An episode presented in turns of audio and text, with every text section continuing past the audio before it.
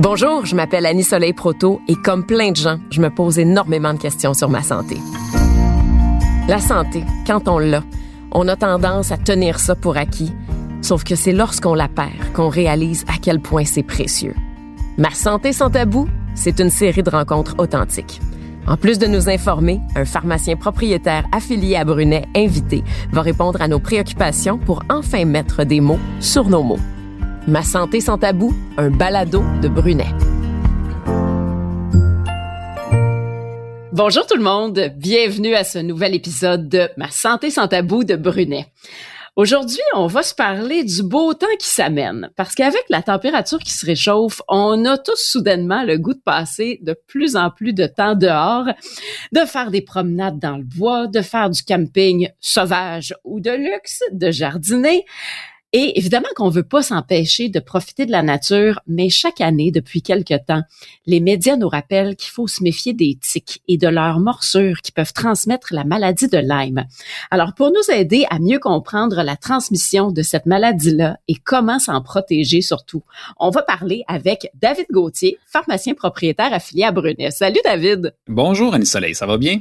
Oui, merci d'être là. Puis d'abord, je veux qu'on règle un gros sujet de chicane entre toi puis moi. Parce que moi, je dis maladie de Lyme, mais toi, c'est pas comme ça que tu dis ça. À vrai dire, c'est que souvent, j'ai tendance à dire maladie de Lyme.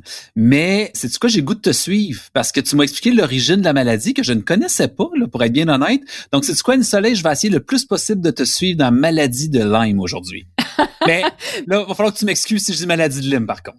Ah, je vais tout pardonner ça, puis je, je, vais vous expliquer en gros pourquoi moi je le dis comme ça. C'est parce que c'est une maladie qui origine de la ville de Lyme, au Connecticut, aux États-Unis. Alors, c'est pour ça que je le prononce Lyme, étant donné que c'est le nom de la ville, là, qui n'est pas un nom francophone.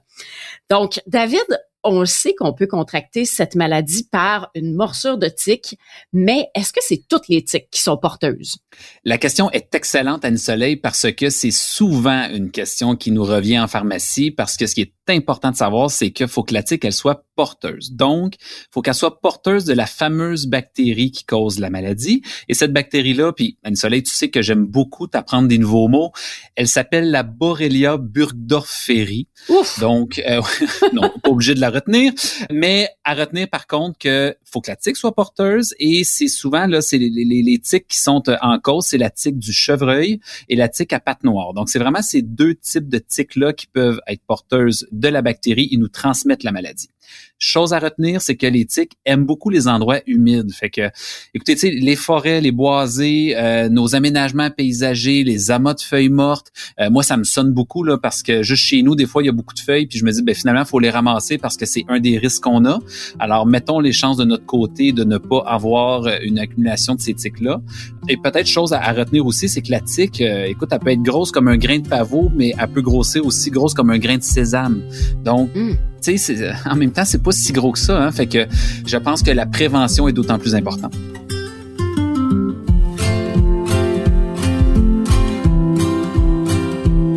Est-ce qu'il y a des régions au Québec où c'est plus risqué de l'attraper, la maladie de Lyme? Oui, absolument. Euh, les, régions qu'on a tendance à, pointer du doigt, c'est les régions où ce que la tique à pattes noires va être plus établie. La grande partie de la Montérégie est plus propice à ça. Le nord et l'ouest de l'Estrie, le sud-ouest de la région de la Mauricie, du centre du Québec, le sud-ouest de l'Outaouais. Il faut retenir une chose, là, c'est qu'on on va juger que la région, elle est à risque quand qu'on a observé qu'il y avait 20 de la population locale de tic qui était porteuse de la bactérie. Donc, euh, je remets encore l'emphase sur ce mot-là parce que faut le retenir. Là, je pense que des, fois, on a tendance à paniquer un petit peu. Puis, Anne Soleil, je te dirais même que ma conjointe m'en parle à la maison des tiques. Ben, je rappelle souvent du fait qu'une tique ne veut pas dire la maladie non plus. Est-ce que la transmission de la maladie de Lyme se fait uniquement par des tiques infectés ou il y a d'autres façons de l'attraper? À vrai dire, ça se fait vraiment par les tiques. Donc, même si votre animal de compagnie, votre conjoint, votre conjointe ou votre ami là, ils peuvent pas vous le transmettre. Donc, c'est vraiment la tique qui va nous le transmettre. Donc, c'est là-dessus qu'on va mettre nos efforts, c'est éviter le contact avec cette fameuse tique. Ben, il faut que je t'avoue que moi, quand je promène mon chien, je l'inspecte au peigne fin là, quand je reviens à la maison parce que j'ai tellement peur qu'il y ait une tique accrochée sur lui qu'il l'ait, que moi je l'attrape. Est-ce que ça se peut, ça, que mon chien me le donne ou c'est impossible, impossible? Ben, à vrai dire, c'est que la tique pourrait s'accrocher à ton animal, puis finalement, parce que tu vas prendre ton animal sur toi aller sur ta peau à toi. Mais tu sais, la tique, euh, elle saute pas, là. Fait qu'elle sautera pas de l'animal à toi. Puis si ton animal a la maladie, il te la donnera pas, je le répète. Fait que c'est à ce niveau-là qu'il faut faire attention, c'est que la tique pourrait rentrer chez vous à cause de l'animal. Donc, à Soleil, l'inspection que tu en fais, je suis obligé de dire que tu fais la bonne chose.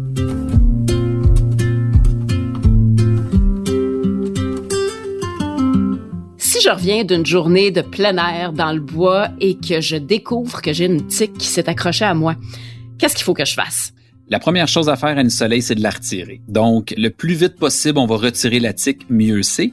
Et sache qu'en pharmacie, il y a ce qu'on appelle un tire-tique, qui est comme un petit instrument là, euh, qui paraît bien, bien simple, qui ressemble un peu à un arrache-clou et qui fait en sorte que ça nous aide à retirer la tique délicatement. Chose à retenir, là, c'est que il faut aller très près de la peau pour la retirer et il faut essayer de la retirer de façon intacte, c'est-à-dire que il faut pas briser la tique, là, en tout cas le moins possible. Là. Je sais que c'est des fois plus facile à dire qu'à faire, mais si on, on presse l'abdomen de la tique, il y a peut-être un risque augmenté de transmission de la bactérie. Donc, essayez de le faire délicatement. Par contre, si la tête de la tique, vous pensez qu'elle est restée dans la peau, ça, c'est moins grave. C'est-à-dire que, oui, on peut peut-être prendre un instrument plus pointu et essayer de l'enlever, mais en même temps, aussi, on peut laisser la peau guérir, nettoyer la plaie avec de l'eau puis du savon, chose que je vous conseille toujours de faire en passant. C'est l'été et les enfants ont souvent tendance à avoir des petits bobos, puis les gens ont tendance à nettoyer avec des antiseptiques ou avec de l'alcool. Je vous le dis, l'eau et le savon, c'est suffisant. Donc, pour notre tique, c'est la même chose. Et autre fait intéressant, c'est qu'il y a aussi des antibiotiques à une soleil qui vont être euh, utilisés en prophylaxie, c'est-à-dire pour prévenir la maladie. Et cet antibiotique-là, dans certains cas, les pharmaciens, on est capable de le prescrire. Évidemment, pour moi, j'ai des critères à respecter, c'est-à-dire que entre le retrait de la tique et le traitement, il faut qu'il y ait 72 heures et moins. Et l'autre chose, c'est que la tique, faut qu'elle soit restée accrochée à la peau pendant 24 heures et plus. Donc, c'est facile de s'imaginer une soleil que, tu sais, c'est des critères. Des fois, moi, il faut que j'aille la discussion avec le patient, là, parce qu'il faut que j'essaie de bien comprendre dans le temps ce qui est arrivé. Mais vraiment, dans, plusieurs circonstances, ça va être possible pour moi de prescrire l'antibiotique. Donc, je vous le dis, si vous pensez euh, que vous avez eu une tique, allez voir votre pharmacien, ça vaut la peine. Mais c'est ça qui est embêtant aussi, c'est qu'une tique, c'est tellement tout petit que ça se peut qu'on se rende pas compte qu'on a été mordu. Alors, c'est quoi les symptômes qu'on doit surveiller là, si on est dans une région qui est à risque? Ouais. Tant qu'à moi, c'est notre plus gros problème, Anne Soleil. C'est que, tu sais, les symptômes qu'on a, c'est souvent le, premier signe qu'on entend souvent, c'est la fameuse euh, rougeur qui va avoir sur la peau qui ressemble à une cible. Puis, tu sais, faut retenir une chose, c'est que les symptômes de la maladie, eux, peuvent prendre 3 à 30 jours après la morsure. Et donc, et voilà, si on s'est pas rendu compte de la rougeur qu'on avait sur la peau, cette rougeur-là, là, elle apparaît dans 60 à 80% des cas. OK? Elle va rester sur votre peau à peu près 48 heures et, au moins 48 heures, à vrai dire. Puis, elle peut atteindre à peu près 5 cm. Et quand je te parle de cible, là, des fois, c'est pas si clair que ça. Il va y avoir un petit point sur la peau, ça va être plus pâle avec une ligne qui est plus ou moins bien définie autour sais, à une soleil, si tu vas prendre une marche puis tu l'as sur ta jambe ou sur ton bras, mm-hmm. ben là, c'est, ça commence à être le fun. Là, tu le vois, fait qu'on peut retirer la tique, on peut faire ce qu'il faut pour mettre les chances de notre bord pour pas développer la maladie. Si tu as eu la piqûre dans le dos en plein été et que, exemple, tu es tout seul chez vous puis que t'es, quelqu'un n'a pas de conjoint, pas de conjointe, ben là, ça veut dire que peut-être 25 jours plus tard, il va avoir des symptômes de fatigue, de fièvre, de courbature qui vont apparaître. Mais moi, quand je te parle de fatigue, fièvre et courbature, ça ressemble à beaucoup d'autres symptômes de d'autres petites maladies bien bénignes aussi. Là. Donc, euh, c'est tout est là. Il faut réussir un peu à, démystifier tout ça, de voir ben, la rougeur est apparue quand, est-ce qu'il y en a eu une, et si on n'est pas certain, de, de consulter rapidement. Et si on a ce type de rougeur-là, mais qu'on consulte pas rapidement, qu'est-ce qui se passe? Le problème, c'est que la bactérie peut se disperser ni plus ni moins dans notre sang, puis faire en sorte finalement qu'on ait des symptômes plus tard qui perdurent plus longtemps. Donc, les rougeurs peuvent finir par s'étendre un peu sur la peau, puis finalement, peut-être que tu en as déjà entendu parler parce que sais, malheureusement, quand on entend parler dans les médias de cette maladie-là, ben on entend parler des cas graves. Donc, les cas des gens qui ont eu des fois des, des, des paralysies dans le visage, des engourdissements, mm-hmm. des, des, des maux de tête importants. Il y a une atteinte souvent aussi aux articulations. Moi, je vais te rassurer sur une chose, Anne Soleil, c'est que c'est une maladie qui se traite. OK? Donc, oui, on a un problème au niveau euh, de l'apparition des symptômes si on n'a pas vu finalement la, morsure et, la rougeur, mais on a des antibiotiques qui sont efficaces pour traiter la maladie. Par contre, c'est sûr que quand je parle d'antibiotiques pour la prévenir la maladie ou pour traiter la maladie, ben là, on parle pas des mêmes doses, on parle pas de la même durée de traitement. Donc, Malheureusement, traiter la maladie de Lyme, ça peut être long. Donc, c'est ça qui est un petit peu plate dans l'histoire, parce que être sous traitement longtemps, ça peut amener des effets secondaires. Mais la bonne nouvelle, c'est qu'on a un traitement.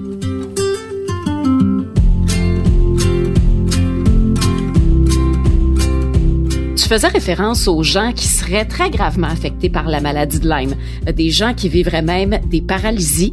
Et moi, l'été dernier, j'ai lu dans les journaux chez nous au Québec là, des histoires de personnes qui peuvent même plus aller travailler à cause de la maladie de Lyme, qui auraient des problèmes cognitifs qui affecteraient leur cerveau juste à cause de cette maladie-là.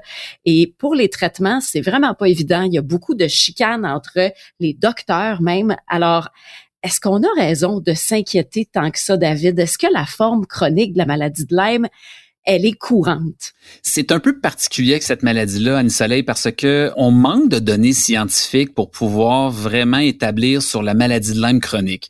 La chose qu'on sait, c'est qu'il y a des signes et symptômes qui vont perdurer dans le temps. Je pense facilement aux douleurs articulaires, la fatigue, les troubles neurologiques qui sont répertoriés hein, chez les cas qu'on a. Bon, la bonne nouvelle là-dedans, c'est que on sait que les antibiotiques vont fonctionner pour traiter la maladie. Par contre, faut y aller à haute dose, faut y aller sur plusieurs mois mais encore là, on risque d'avoir euh, euh, des, effets bénéfiques sur notre traitement et sur les, signes et les symptômes de nos patients. Par contre, moi, j'entends souvent parler d'arthrite de Lyme, d'encéphalopathie de Lyme. Encore là, là, c'est des termes qui, pour nous, manquent de données scientifiques, de recherche scientifique. Je pense que c'est important d'être à l'écoute de nos patients et d'évaluer nos cas.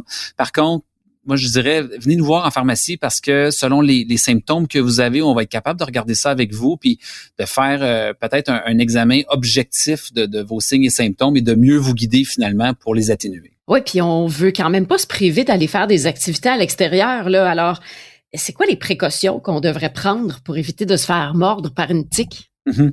Oui, absolument, c'est vraiment ça. Il hein. faut vraiment prévenir la morsure. Là, en passant, tantôt, j'ai dit qu'il sautait pas, là, puis je le redis. OK, la tique, elle saute pas, elle vole pas.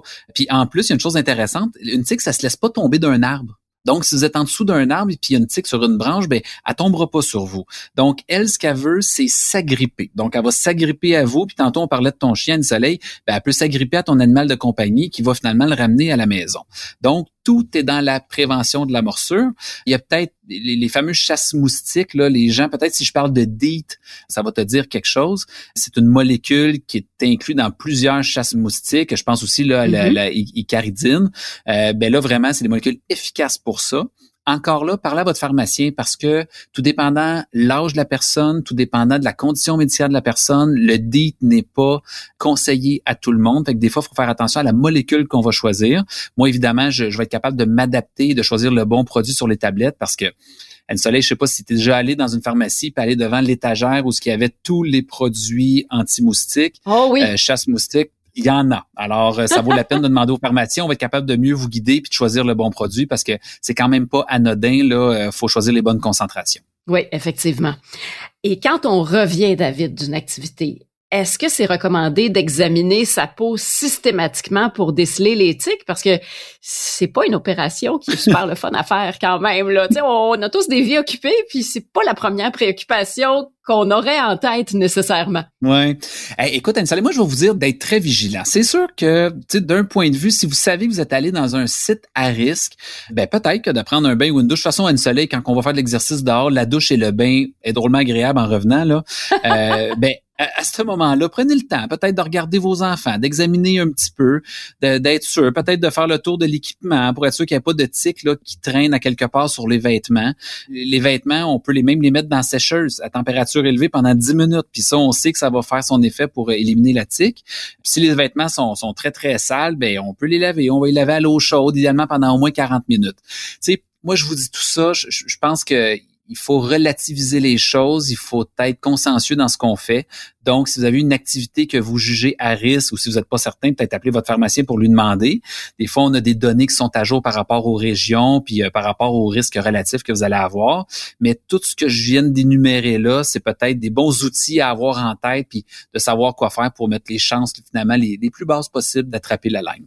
Pour les gens qui ont des beaux grands terrains, est-ce qu'il y a des façons de diminuer le risque que les tiques s'invitent dans leur cours? Ben, absolument. Je, me ramène à ce que je disais au, début, hein, d'avoir l'entretien euh, régulier. Tantôt, tu sais, je te parlais des feuilles mortes, euh, des mauvaises herbes, ces choses-là, la pelouse qui va être très très longue.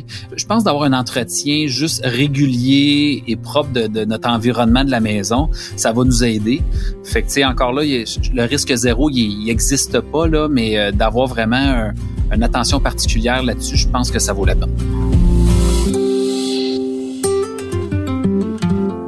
Merci beaucoup, David Gauthier, pharmacien propriétaire affilié à Brunet, parce qu'encore une fois, tu as réussi à me rassurer sur une maladie qui m'angoissait énormément parce que j'ai pas envie de l'attraper puis j'ai envie d'aller profiter des beaux jours, là, étant donné qu'on est en plein milieu de l'été. Ça fait plaisir, le soleil. Merci à toi. On se dit à la prochaine fois pour un autre épisode de Ma santé sans tabou de Brunet. Et n'hésitez pas à vous abonner au balado Ma santé sans tabou. Et ça, ben, ça peut se faire sur le site web de Brunet, sur Cube Radio Apple Podcast, Google Podcast et Spotify. Et si vous avez aimé le balado, ben donnez-nous donc un petit 5 étoiles sur votre plateforme d'écoute préférée. N'hésitez pas non plus à aller sur la page Facebook de Brunet où vous pouvez nous poser toutes vos questions.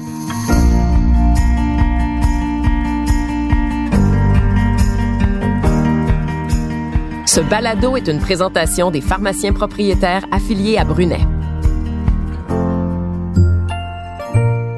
Il est à noter que les pharmaciens sont les seuls responsables de l'exercice de la pharmacie.